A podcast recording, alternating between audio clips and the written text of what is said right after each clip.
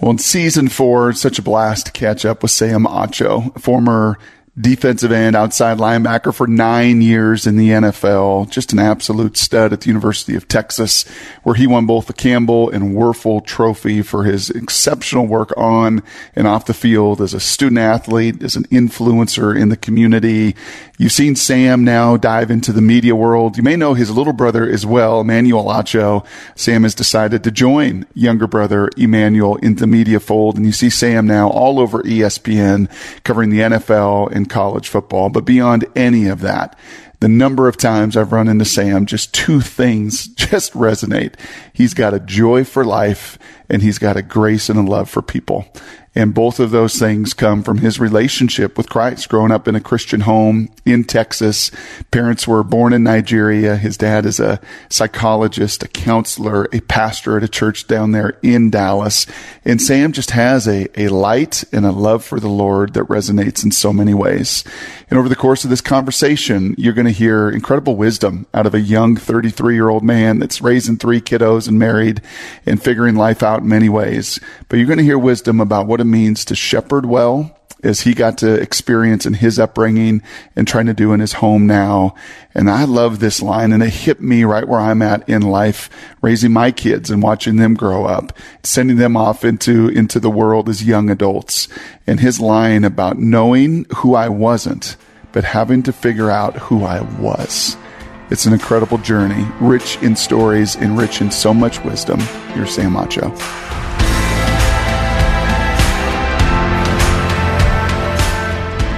take me back as early as you want to to your upbringing there in Texas. Were you, were you born in Dallas, born and raised in Texas? Yeah, bro, you said as early as I want to. So it all started when I was about two weeks old. You know, the first football was in my hand. No, I'm kidding. Um, I, I, really didn't start playing football till, well, here's how it started, I would say. I remember being a kid and my dad is a mental health professional, so he's a, he's a marriage counselor. He has his PhD in psychology. He does business stuff, you know, both here in the United States and in Nigeria. My parents are both born and raised in Nigeria. And he also is a pastor. He's a pastor. And so we would go to church on Sundays, and then we would finish church, and we went to you know big church in in uh, in Dallas, uh, Oak Cliff Bible Fellowship Church, right, with Tony Evans, and then my dad soon sooner uh, soon after that started his own his own church. But we would finish church on Sunday, and my dad, like me, he loves to talk, right? Gregarious, all the things. So he'd be talking to all the people, and we'd be usually the last people to leave. But then we would come home and turn on the TV and watch football as soon as we got home from church. Mind you, my parents were born and raised in Nigeria, so football for them was was soccer.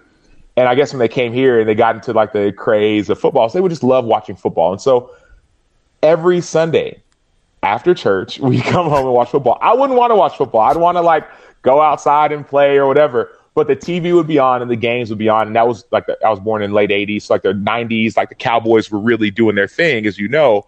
So, like, we were living in Dallas. So it was a great time to be, you know, in Dallas. And so that was kind of our Sundays. And obviously through the week, I went to a private school, uh, an all boys college prep school called St. Mark's School of Texas. It's actually the number one rated school in the nation, actually. My parents really valued education. And I remember being in second grade taking this test to see if I could get in. I didn't even know about the school. I just took this test and I got into this school. And apparently it's a super prestigious school, right? I had friends who scored perfect scores on the SAT. One of my friends in fifth grade, he won the Scripps National Spelling Bee. His word was pococurante. Um, you know, and like, but that was the thing. Like, that was the school we went to during the week. Um, church we went to on Sundays was a predominantly black church. So like a predominantly white school, predominantly black church. And my parents, as you heard, were born and raised in Nigeria. So it was like this wow. Nigerian household. So pretty, uh, you know, different cultures, different kind of things throughout the week. But football was kind of like this. I'm not going to call it a mainstay, but it was something that was a part of kind of what we did, football and faith, if you will, um, and family. And so that was kind of the thing growing up. Now I didn't play until I was in the sixth grade or so. My younger brother Emmanuel, he actually played before I did football. He played. We both played soccer together, young age, basketball, but then football. It was a lot of hitting. You know what I mean? And I wasn't the biggest fan of hitting. And so my brother, my little brother, was. He's the, he's the guy who's like breaking things in the house. And so he was in fourth grade, his first year playing, and I didn't play that year. And I was, you know, I didn't want to hit anybody, nor did I want to get hit. And but he dominated. Like he fourth grader, his team was the Lions, which unfortunately they were bad then. They're still bad now, but uh, both in little league and in real life. And but he was dominating. He'd score like five and six touchdowns. Every time he touched the ball, he was playing running back and linebacker. He would score. And I was like, man, that'd be fun. I'd love to do that. So the next year I went, I tried out for football, and I was a bigger kid. And I was so big that the rules wouldn't allow me, the rules only allow for me to play offensive line, which, and you're laughing, which you should be, because if there's any, if the worst position in football is offensive line, you get no credit and you get all the blame. If you have a perfect game, they will never call your name. If you make one mistake, you will get a penalty, you will get a spotlight, and it was just bad. So that was my first experience playing football. By the grace of God, my second year playing, seventh grade, I played for my school. I think the year before was like a YMCA kind of league. I got a chance to play defense, and that mm. was when the the love of football really began for me. I remember being in seventh or eighth grade, you know, running around campus one time at our school and saying, "I love sacks," and people were like, "Whoa, chill!" I was like, "No, no, sack like getting a sack on the quarterback. I love sack." And so, uh, but that was kind of where the love affair for football and, uh, and I kind of began. Well, you mentioned a name there, and, and, I'm curious the influence he may have had on your dad, as your dad then went out and planted. He's a name that I'm pretty familiar with. I think a lot of folks in the Christian ministry are familiar with, and that's Dr. Tony Evans and the impact that he has had on so many lives. Uh, people that have been on this podcast, the Above and Beyond podcast, the influence and the seeds that he planted in their lives. How influential, impactful, um, Sam, was he with, with your dad in your home? And then, as you mentioned, your dad was a, and is a psychologist and, and a mental health um, professional and a marriage counselor. Is he still a pastor? Your dad? Yeah, he is. Yeah, my dad actually started. He so he left. Uh, he was with help kind of help Tony Evans kind of plant that church. They were meeting in his garage initially, and my dad came came in town. I think they had just bought the building, and so my dad kind of came and really helped that church grow. He was leading the the like the counseling ministry there, right? Mm-hmm. The family ministry there. And so like really helped it grow. Any issues people had, they would go talk to, you know, hey, talk to Dr. Acho. That was like the thing, you know. He had God gave him a gift. And so so yeah, he helped that grow. And then about after being there for 15, maybe 20 years or so, um, he felt called to go start his own church. So now he mm-hmm. started a church, Living Hope Bible Fellowship in Dallas. He started that church about 15 or 17 years ago. And so that he still pastors. Now he has that church uh, in in in Dallas and still does the psychology stuff. So he still is a marriage counselor for a ton of people, pro athletes, and and all the people. So tell me about growing up in all boys school, uh, as, as, you said, in any reference there, uh, a highly esteemed academic, incredible school down there in Dallas. I think many folks know your little brother, uh, Emmanuel as well. And you two are kind of the Dr. Achos of sports right now as you're at ESPN and he's doing his thing over at Fox. Tell me about, uh, tell me about the word, man. Tell me about the truth, you know, being a pastor's son. Uh, what was, what that was like in your home and, and, um, the impact and influence it had had on your heart, Sam? Yeah, well, the coolest thing for me, Brock, was just it wasn't the fact that I was a the son of a pastor. It was the fact that I lived in a home where people love Jesus, like mom and dad love Jesus. So dad, sure, pastored a church, um, but it wasn't just on Sundays, right? Like he he shepherded his family really well. Uh, my mom as well, right? Like she really shepherd like like on every Saturday morning, you know, we would have our kind of devotional time as a family. All we have two older older sisters as well, so it'd be the six of us. We'd sing, we'd pray, we'd worship God in the mornings, right? And then even during the week, we'd get up and we'd pray in the mornings. Like we'd worship God in the, every day, no matter what. And so, and before bed, we'd all would pray together. And so it was this thing where it was like it wasn't just, hey, I go to church on Sundays. I'm a Christian. Like we lived, we I had a great example from my mom and dad of like what it means to really follow Jesus. And even they came from Nigeria, mind you. They they were born and raised in uh, a developing country. And so didn't have a lot. And so like faith there is different than faith here. Here it's like, oh, okay, I'm a Christian. I'll go to church. It's kind of the popular, cool thing to do. There, when my dad first said he was going to go into the ministry, people thought he was crazy. They're like, dude, what are you doing? We don't have any money. you know what I mean? Like, we need go get a job. And he's like, I want to tell people about Jesus. And I was like, nah, dude, get a job. Um, mm. But crazy enough, God calling him to the ministry is what opened the door for him to come to America right? Like even he he was there were some missionaries um, who kind of were, I guess, from America, came to Nigeria, and somehow they connected. And and my dad was in America. They wanted him to come and teach and to preach and all these things. And so, like, your gift will make a, make room for you. And so, um, yeah, like for us, it was really ingrained at a young age of like God will supply all your needs, mm. no matter what those needs are, whether it's um, like health, um, right? Whether it's just like some people, it's like, well, God doesn't care about football, you know, but it's like, dude, God cares about me. You know what I mean? And if I'm playing yeah. football, He cares about things that I'm doing. Yeah. Right? Oh, God doesn't care about you know if I get a whatever. It's like, no, dude, God actually loves me and He wants to know me, and He like even through the beginning, since the beginning of time, go to go to Genesis, like so much of of Genesis is God saying, dude, I want it, I want community, I want relationship, I want you. You know what I mean? I want you. Even um, you know, with Abraham with Abram, before they before, you know, God changed his name to Abraham, it was like, hey, I'm gonna make you like a great nation. Like I'm gonna make you like you're gonna you're gonna be great and I'm gonna show compassion to you and kindness. Right. And Abraham believed in him. Mm-hmm. And so for me, it's this idea of like, oh wow, like God cares about me and if there are things that I care about, maybe he cares about them too. I know, uh, Sam, uh, through the years of doing this podcast, that there's just all sorts of different folks that listen to it and find encouragement in unique ways. And, and I love doing this and utilizing this media because it's really just, and we prayed before we began, it's really God's platform. And each of these takes a life of their own. And the words keep resonating in my head as, as you reference there, something that I don't think I'd heard before, but I know in talking to a lot of moms and dads in parenting today, and you said shepherding, right? You didn't say parenting. Oh, the way my parents, you know, led us or, or how they were parenting. You used a pretty powerful word right there. And that was, hey, man, we had an opportunity to watch my dad and my my mom shepherding us in our home. Talk about the impact and influence of that now that you are shepherding three kids at what six, almost five as we tape this and, and three. Tell me about the impacts. I know a lot of moms and dads and young parents, like, how do I do this? How do I parent well in this day and age? And what does that look like in a God way to glorify God through my parenting? Or as you said, and I love that beautiful word, shepherding. Well, I mean, it's when you think about a shepherd, a shepherd takes care of sheep. A shepherd has a flock and a shepherd takes care of sheep. And not all sheep are the same. Some are, you know, more stubborn than others. Some are more hard headed than others. Some need different ways of being led or guided.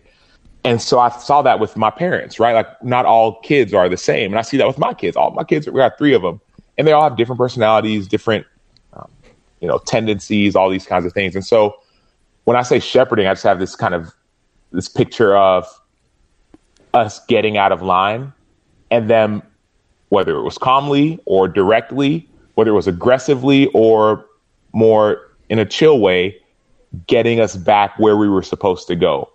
It's almost like God kind of had the plan and the vision, whether he gave that to my dad and kind of dad implemented that.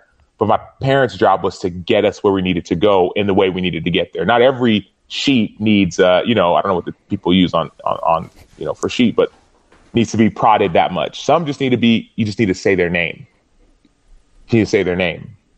And so I saw our parents, my parents do that with me.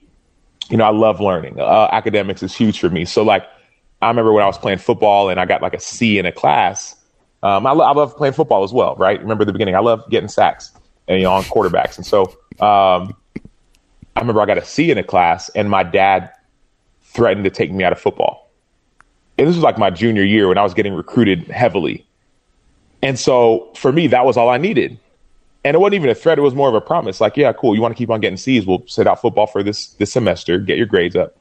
And I was like, but dad, I got a scholarship to USC. Yep, USC. Take the C out of there and we'll be fine. Good, you know, gonna, you know, but um, that was what I needed at the time. Hmm. And so shepherding, you know, and, and all of us are different. And there are even been times, even as I've gotten older, my parents done a great job of just shepherding me and my siblings. And now that I have kids, I'm trying to learn and understand how to do that well. Mm. So take me through some of those years. Take me through the high school years, the recruiting years. This is the intersection of faith and sports, and people love both of those things. We know our culture does, and and I love as you do getting a chance to share both of those things. So walk me through your high school years, and then why ultimately you end up being a Longhorn, not USC, not anywhere else. Why you decide to stay in the state of Texas. Yeah. So. Um I never planned on going to play football in college. I remember I was at this highly academic school. You know, the school. I remember I wanted to train to get in better shape, and um, I wanted to train to get in better shape, and I wanted to go to the weight room at our school, and they would close the weight room because they wanted us to study for finals. And mind you, like I was going to be fine in class, but like guys, I'm I'm trying to get a scholarship, right? So for me, you know, I, I, I had a coach who went to I think he used to coach at TCU or SMU or something.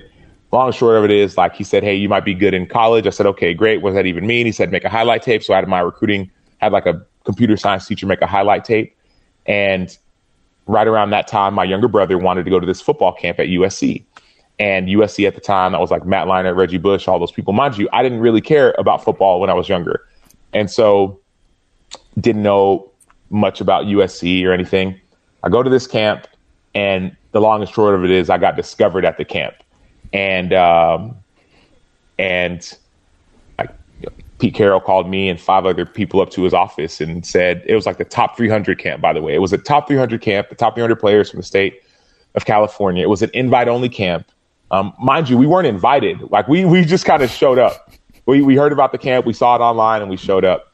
And uh, they let us in, and I did really well. And and that was kind of the first taste of like, oh, you might have an opportunity to go play in college. And so, um, Coach Carroll called me and four other people up to his office. They didn't offer scholarships on the spot, but they were like, hey, y'all are really really good we have another camp coming up in about a month from now. So we're going to see how those kids do. And then we'll be in touch about a scholarship. And I was like, oh, what? You know what I mean? Because mind you, like the week or two before I went to a, a, a, football camp at Vanderbilt, only because like one of my friends' dad at this prestigious school was like the chancellor or some president of the board of regents or something. And at the Vanderbilt camp, they were like, "Yeah, you're okay. You've got raw talent. We're not overly impressed." So I was like, "All right, cool. Thanks for telling me. I didn't know." And USC's like, "Dude, you're awesome." And so um, so they kind of had that conversation, and um, they said, "Hey, we'll be in touch." I said, "Okay, great." I'm walking out of the meeting. I'm like, "Oh, coach, by the way, um, you said you're going to be in touch. In two or three weeks from now, I'll be going to Nigeria to do medical mission work. Every summer, my family goes to Nigeria and we do medical mission work. So I said, if I and there was no service in Nigeria." So I said, okay, if I if y'all call me and you said you're calling in a couple weeks, if you call and I don't pick up, it's not because I don't like you, it's because I don't have any service. They say, Sam, don't worry, we'll be in touch. Well, two weeks later, in the airport, get a call. USC offers me a scholarship. Wow. And and it was you know, Ken Norton Jr., the recruiting coordinator, and Pete Carroll, the head coach. And um, they say, Sam, we love what we saw. We want to offer you a scholarship, and all we want you to do is to verbally commit and just say, I want to be a Trojan. And I didn't know about the recruiting process, but I wanted to be a person, a man of my word. And so uh, I was like, okay, verbally commit, want to be a Trojan. What do you mean? And Ken Norton Jr. is like, okay, here's Coach Carroll. So he gives Pete Carroll the phone, and I'm like, uh, uh, uh, uh. And so we're kind of like doing like a little bit of small talk. And finally, Coach Carroll says, hey, Sam, is there anything you'd like to share? Right? Because I'm sure they do these calls all the time, right? I want to be a Trojan. I want to be a Trojan. I want to be a Trojan. And Sam, is there anything you'd like to share? Share? And I say, hey, Coach, I would love the opportunity to to one day consider the potential of maybe being a. Coach, I got to go. The plane's taking off, and I hang up the phone. right. So I was like, I, I, didn't know what to do. Like I didn't. Something in my spirit was like, hey, don't. Like I just didn't feel it, it wasn't sitting right. I did to verbally commit, and I hadn't visited anywhere, and all these other schools. And so um, I hang up the phone. We get on the plane, and I start freaking out because I'm like, man, what did I do? Did I just make the worst decision in my life? And I'm like freaking out and and my dad, mind you, we're on a plane in Nigeria to go and serve to do this medical mission work. My dad's like, dude, just, you know, God's in control, right? Don't worry about it. He, mind you, he wanted me to commit because he was like, "Let's commit. This USC." It's like, what do you mean? But I, I couldn't do it, and um, he's like, "God's in control," mm-hmm. and so we land in Nigeria, and for whatever reason, like all those worries that I had worried about, all faded, faded to black, faded away, and we're just there serving, serving people, loving people, like just you know, we it's a medical mission trip. My my parents started, so we uh, had you know doctors and nurses and surgeons. A medical mission trip, doctors, nurses, surgeons, dentists, ophthalmologists, pharmacists, pediatricians, all these people going and serving people who you know needed help, mm-hmm. and it just felt like home. Right? Didn't think anything about football, nothing. Well, I came back, and mind you, no service because we're in the village in Nigeria and we land back in the states and my phone starts just buzzing and buzzing and buzzing. And i looked at a, I had a ton of missed calls and voicemails for numbers i didn't recognize. Well the one that i saw that i recognized was that high school coach who used to coach at smu or tcu and so i click on his i listen to the voicemail. He says sam i don't know where you are i don't know what you're doing i don't know why you haven't called me back yet but call me back as soon as you can your whole world is about to change We'll come to find out um, all those missed calls and voicemails were from head coaches all across the country. Two things that happened during my time overseas. Number one, schools had found out that USC had offered. And number two, my highlight tape, that highlight tape that that computer science teacher had made for me. I didn't know what a highlight, just a computer science teacher, right? Um, had like my GPA on it and like, you know, honor student, um, you know, uh, it had gotten put on this recruiting web- website called Rivals. And so I came back, and all these coaches wanted to offer me scholarships. So that's kind of how wow. the recruiting process um, happened. And I ended up ended up going to Texas, mind you. Like every school, Alabama, every school you can think of, Florida, whatever, Alabama, whatever the schools are, they were offering me shoeboxes full of letters. And the only school that hadn't offered at the time was Texas. And if you'll remember, Texas had just beat USC in the national championship. And I remember the thought went through my mind. was like, well, maybe I'm good enough for USC, but I'm not good enough for Texas. That was kind of what I was thinking about. And that wasn't the case. What was the case was that Mack Brown, who was a head coach at the time, happened to be on vacation while this happened was happening. And and the rule with Coach Brown, at least back then, was you don't call him on his vacation. That's his ten days or seven days or whatever he gets. Do not call him. And so finally, we were like, well, we're going to go somewhere else. So finally, I guess one of the coaches, assistant coaches, sheepishly called Coach Brown, and Coach Brown says, "It's better be good." And they said it is. They sent him the highlight tape. He liked it. He said, "Okay, see if you can get schedule a visit." So I visited, and um, unlike a lot of the other schools I visited, when I went to Texas, two things happened. Number one, I went it was me, and my mom, my dad, and my younger brother, and we walked into his office, and it wasn't just him and this recruiting pitch. It was Coach Brown. It was his wife Sally in that meeting room. Um, they knew we were Nigerian. Some of the Nigerian players on the team kind of greeted us as we came in, and that was kind of the first thing, right? The family, because mm-hmm. talking about a family atmosphere. And the last thing was, um, he said, "Sam, I know that like you could choose anywhere in the world, and you waited on us, so we're going to wait on you." Right? Most most people, we tell them we give them 24 hours to decide to commit, um, but for you, we'll wait. And as soon as he said that, I said, okay, where do I sign? you know what I mean? Like, so it was yeah. just this idea of he just was a man of integrity and authenticity yep. and a man of his word. Was there any part of you that when Pete said, do you have something to share with me that you wanted to share Jesus? well, no, not at the time. Not at the time. You know, I was, I was 17 and yeah. No, no, but check me out though, because that's a great point, Brock. Um, I was 17 and though my parents, though I went to church, I, I was more like, I didn't know Jesus well. It was more like, well, I don't, you know, smoke or I don't drink. So I try to do the right thing. It, I didn't know Jesus. I didn't understand his grace and his compassion. And so it wasn't even a thing of like, let me tell you about Jesus. It was more like, I just was scared. I didn't know, you know. Now as I got older, right, fast forward, I'm skipping a lot. Well, we can kind of get to it, but like as I got older, I real I got to know Jesus better.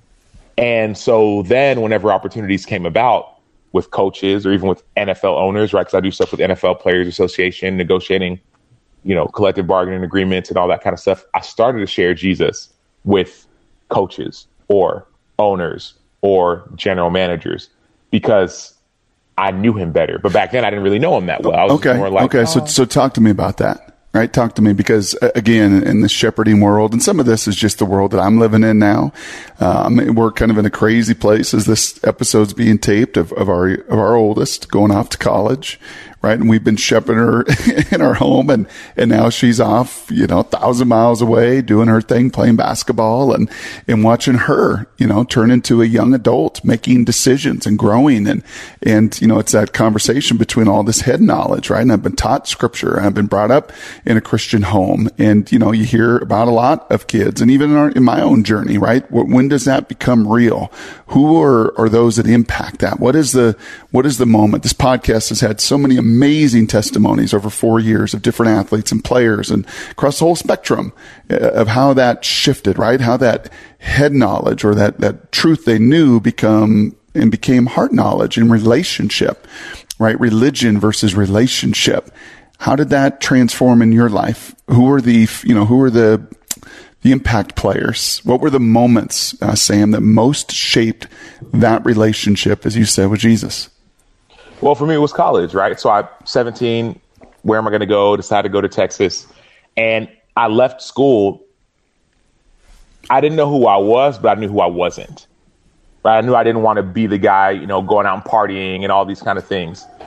Right? So I knew I knew who I wasn't. By the grace of God, I had a friend in college who helped remind me of who I was. His name was Trevor Walker. He was a walk-on quarterback at Texas, third string, fourth string, whatever, walked on. And I I saw him outside of the dorm one day, like the biggest dorm in, in uh, on campus, right, fifty thousand student campus, and he was reading his Bible, like outside the elevator, unashamed. And I kind of like was walking, and I recognized him from the football team, and I don't remember if he called me over or I kind of stood by him or whatever, and I was almost like, dude, how are you just not ashamed of doing this? You know, and he was like, dude, well, I'm like, I'm trying to live this thing out. So let me know if you want to join in. And I was like, yeah, let's do it. And so it was me, and it was him, and then there were some other guys on the team, and we started kind of just saying, what if we could, like, what would it look like to follow Jesus on campus, on the football team, as UT athletes, as what, like, what would that actually look like? And we started kind of living it out. We had this really cool community of like players and you know, some people on the team, some people not on the team. Like, um, like we would do Bible studies together. We would, you know, we would have like, you know, I forgot what we called them, but like we'd go to, we'd do parties, but like clean, if you, I don't know what you call them, but like we'd hang out and kick it, have fun, but we weren't doing what everybody else was doing. You know what I mean? Like we it's called a Holy Ghost party. Thing. Okay. A Holy Ghost, right. Ain't no exactly. party like a Holy Ghost party because a Holy Ghost party don't stop. Don't stop. Facts. um, and so, and, and so like it was just really cool to have that community. Now, granted, none of us were perfect, right? We made a ton of mistakes and still try to figure it out and all those kinds of things. But it was really Trevor who, who said, Hey, let's live this thing out. Hmm. And I ran into him outside of the Jester dorm on the third floor on campus. And he had his Bible out, and the rest was history. And that was the beginning of really shaping. I love that picture there. I don't think I've heard it framed that way. It is very common in the NFL right? Even, even I think college players, the elite college programs, but certainly the NFL, Sam, you have to figure out what you don't do, right? There's an ego, like I can do everything and run through. No, no. What do you not do well? And then let's focus. Actually, one of Pete's, I think, great strengths through his run in Seattle. Let's highlight what guys can do. So is that relationship with Christ grew as you learned more and more of who you were? How did that shape your college years? And then ultimately as you get drafted into the NFL? Yeah, well, I just knew I wanted to play for God's glory, right? And I remember having this arm sleeve that I put um, burnt orange arm, arm sleeve, right? We had our white jerseys or burnt orange jerseys and white pants, black shoes. And I, I wasn't a big access, accessory person, right? Some people got all the armbands or the, you know, sleeve, whatever. but I had that one and just on my arm. And I wrote, I wrote on it the number four and then with the end of the four, I put an H, so like for his, or his glory. Mm. And I had that on my left hand. So every time I put my hand in, I was a right defensive end. So every time I put my hand in the dirt, I would look at that. And it reminded me that I was playing for God's glory. Uh, even as I played football, um, I said, okay, there's got to be a way to, you know, because we played on Saturdays. Oftentimes with that group I told you about, we would go to church on Sunday mornings, but we'd have practice on Sundays. And in NFL, you play on Sundays. So it's like, we got to go to church on Sunday. There might be some Sundays I'm not going to go to church. How do I worship God with mm what I'm doing, with who I am? And so, like, I started understanding that football could be a form of worship to God, like using God gifts, using the gifts God gave me um, on the football field. And so that's kind of what I tried to do as I played on the field and also off the field. Just remembering that um, that this is all for God's glory. Giving God the glory, right? You you did it with a with an armband. You did it collegiately. You did it in your home state, people that loved you and your family, and ultimately your brother comes and joins you at Texas, and then you move into the big bad world of the NFL. Right, And you get drafted, and Bruce Arians is there in Arizona. You play four years there, four in Chicago, another year with Bruce down in Tampa. Walk me through giving God the glory in that NFL locker room as an NFL linebacker D end. What did that look like? It was easy, but it was hard. It was easy, but it was hard. Um, when you follow Jesus, you stand out and you look different. And so it's easy in that way because people know and you know who you are and who you're not. Um, but it's also hard because you stand out and you're different. And people know and you know who you are and who you're not. And so the easy part was that I didn't have to pretend, nor did I want to pretend. Mm-hmm. Like the Bible's real clear train up a child in the way he should go, and when he gets old, he won't depart from it. You talked about your kids, right? Like going off to college. You've trained them up the way they should go. So when they get old, they don't depart from it. It's like the apple doesn't fall far fall far from the tree. Um, it's just the way it works so I knew who I was, which was the easy part. But it was difficult because I was in this world where people didn't get me. right? If I ever got upset at a practice, mind you, this is football, big bad NFL. If I get mad, people will be people say, "Well, Sam, you're a Christian. You're not, Christians aren't supposed to get mad." It, you know, is that is that a curse word I just heard? Right? Like that's what it was, and I didn't know what to do. I was like, "Well, I don't know. I didn't. I thought I did." Am I? Can I get? No, you know, I didn't know. I didn't know because people hadn't seen a follower of Jesus who was a fierce competitor, who wanted to love people well, but who would dominate you on a football field. They didn't. It didn't compute. But that's who I am, mm. right? Fierce competitor. I'm going to love you well, love people well, but I will dominate you when given the opportunity. Um, and so, like and that's how God wired me. Mm. And so um, it took a while for people to really get that, and it took some consistency, right? I can't be the guy doing a Bible study on Wednesday, then on Thursday and Friday I'm out in the club. You know what I mean? It, it, that, you know, but that's what they were used to. Like they were used to, like you know, go out every day and party, smoke, drink, sleep with whoever you want to sleep with, and then before the game on Sunday, our Father who art in heaven, hallowed be thy name, the kingdom come, will be done. Like that was that was the NFL, and that was just wasn't me. And so as God continued to show me who I was, right? Not perfect, but like made mistakes, but was open and authentic and real and vulnerable with guys. Um, guys started to become more attracted to me and say, well, Sam, how, how mm. and why? And can you help me? So that was what it became. And so you know, it's funny. One of my teammates, his name was Ronald Talley. He was my teammate in Arizona. He's from Detroit. He has a real, a real deep, deep, you know, hey, what up, Acho? Like I'm from deep, deep voice.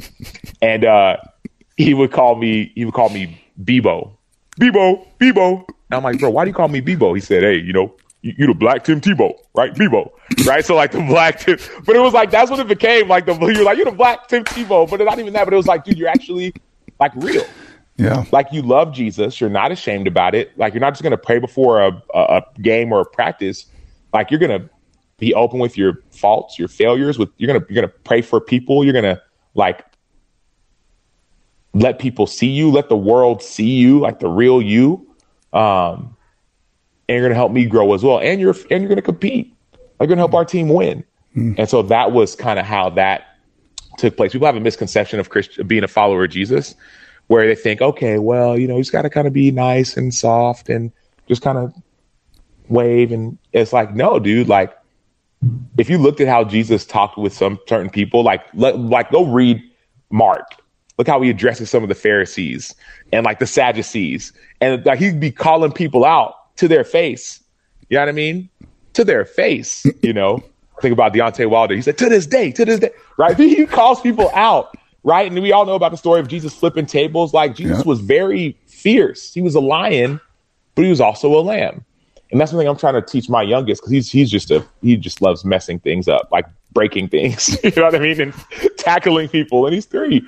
And it's like, hey, dude, there's a time for the lion and there's a time for the lamb. Mm. And I think as I learn that more, I can help teach him that more better, as whether as athletes, as parents. Like there's a time for us to be lions. There's a time for us to be lambs as well.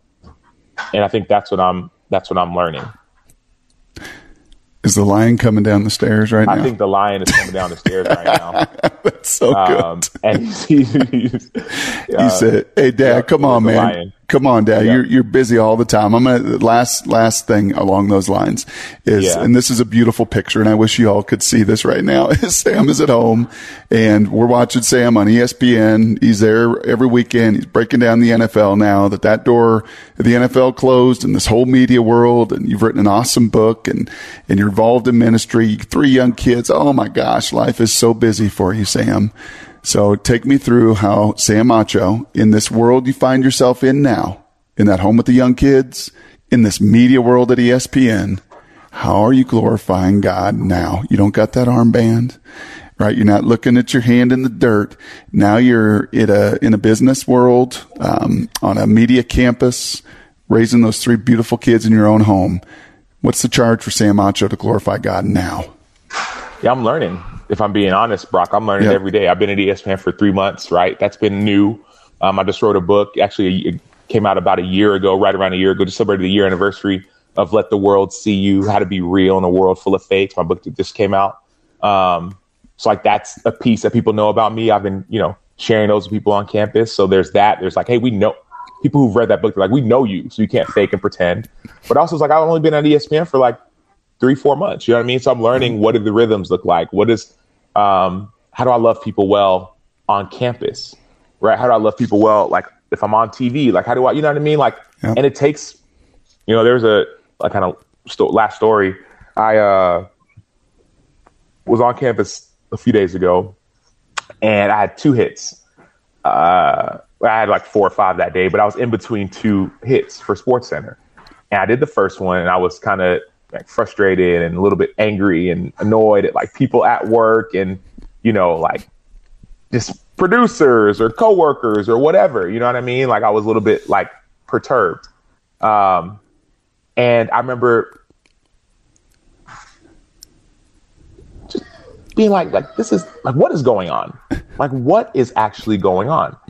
And instead of rushing like i usually did from one thing to another or like going i just took some time to to pray Mm. I took some time to pray. Mm.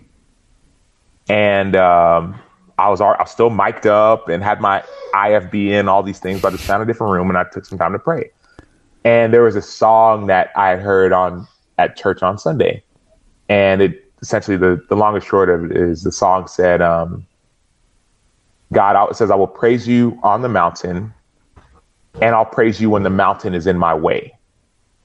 And I feel like in a lot of ways on ESPN, I'm on the mountain, mm-hmm. but there are a lot of times where I feel like that mountain is in my way. And that was just this reminder of praising God anyways. And um, I started singing right then and there. Mm. Was singing like in the little room by myself, was singing. And, um, and like I was watching this group perform, like I was watching the YouTube clip and I remember watching them. I'm like, man, this this group, it was Hillsong United. I was like, they are excellent. Mm. Like they are just excellent at what they do. And I really felt like the Lord, and I felt like the Lord said, and you can go be excellent too. You can go be excellent too. Mm. Right? Think about it. I was about to be on Sports Center, right? Everybody watches sports at 12 o'clock Sports Center. And I'm over here frustrated and complaining. And then God says, no, you go be excellent too. And oh, by the way, go be you. Stop trying to like, oh, let me be the guy with all the stats or the numbers. Just be you. Be you. Right. That's what that's what my whole book is about, right? How to be real in a world full of fakes. Like when you're you, God gets the glory.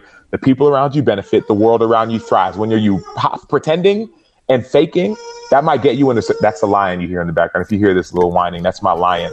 Um, the faking and the pretending, like that'll open up a few doors, but being you will open up doors you could never imagine right? So I felt like Lord was like, go be you. And I went and I was me. And like, it was the best hit I've ever done. You know what I mean? One of the, you know what I mean? I was, you know, like I was talking about my, to my Arizona Cardinals. Air Cardinals are 5 and 0 or 6 0, whatever. And I'm like, guys, y'all don't get a lot of love on social, on, on media right now, but like, don't worry, chill. Like, you're going to be fine. You know, like I was just being me mm-hmm. and, and on the screen and even intermittently, right? I remember popping in the bathroom real quick and I said hi to a dude in the bathroom. And he was like taken aback, like, oh, whoa, like you're on TV, you're saying hi to me, a production assistant?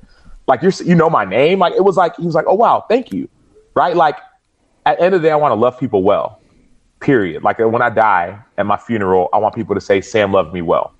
And so i try to live by that um, whether i'm on tv at espn whether i'm speaking uh, wherever i do a ton of speaking whether i'm going somewhere and speaking whether i'm writing uh, let the world see you or other books right i want to love people well um, and that includes my family. Well, we love you for taking this time for this podcast, Sam. Uh, can't wait to continue to watch God use you. Uh, some beautiful wisdom in there. You got a beautiful wife and three young kids. Go love on them well, because I know how busy this season is. And thanks for your heart to share, brother. Awesome. Thanks, Brock. Above and beyond, the intersection of faith and sports.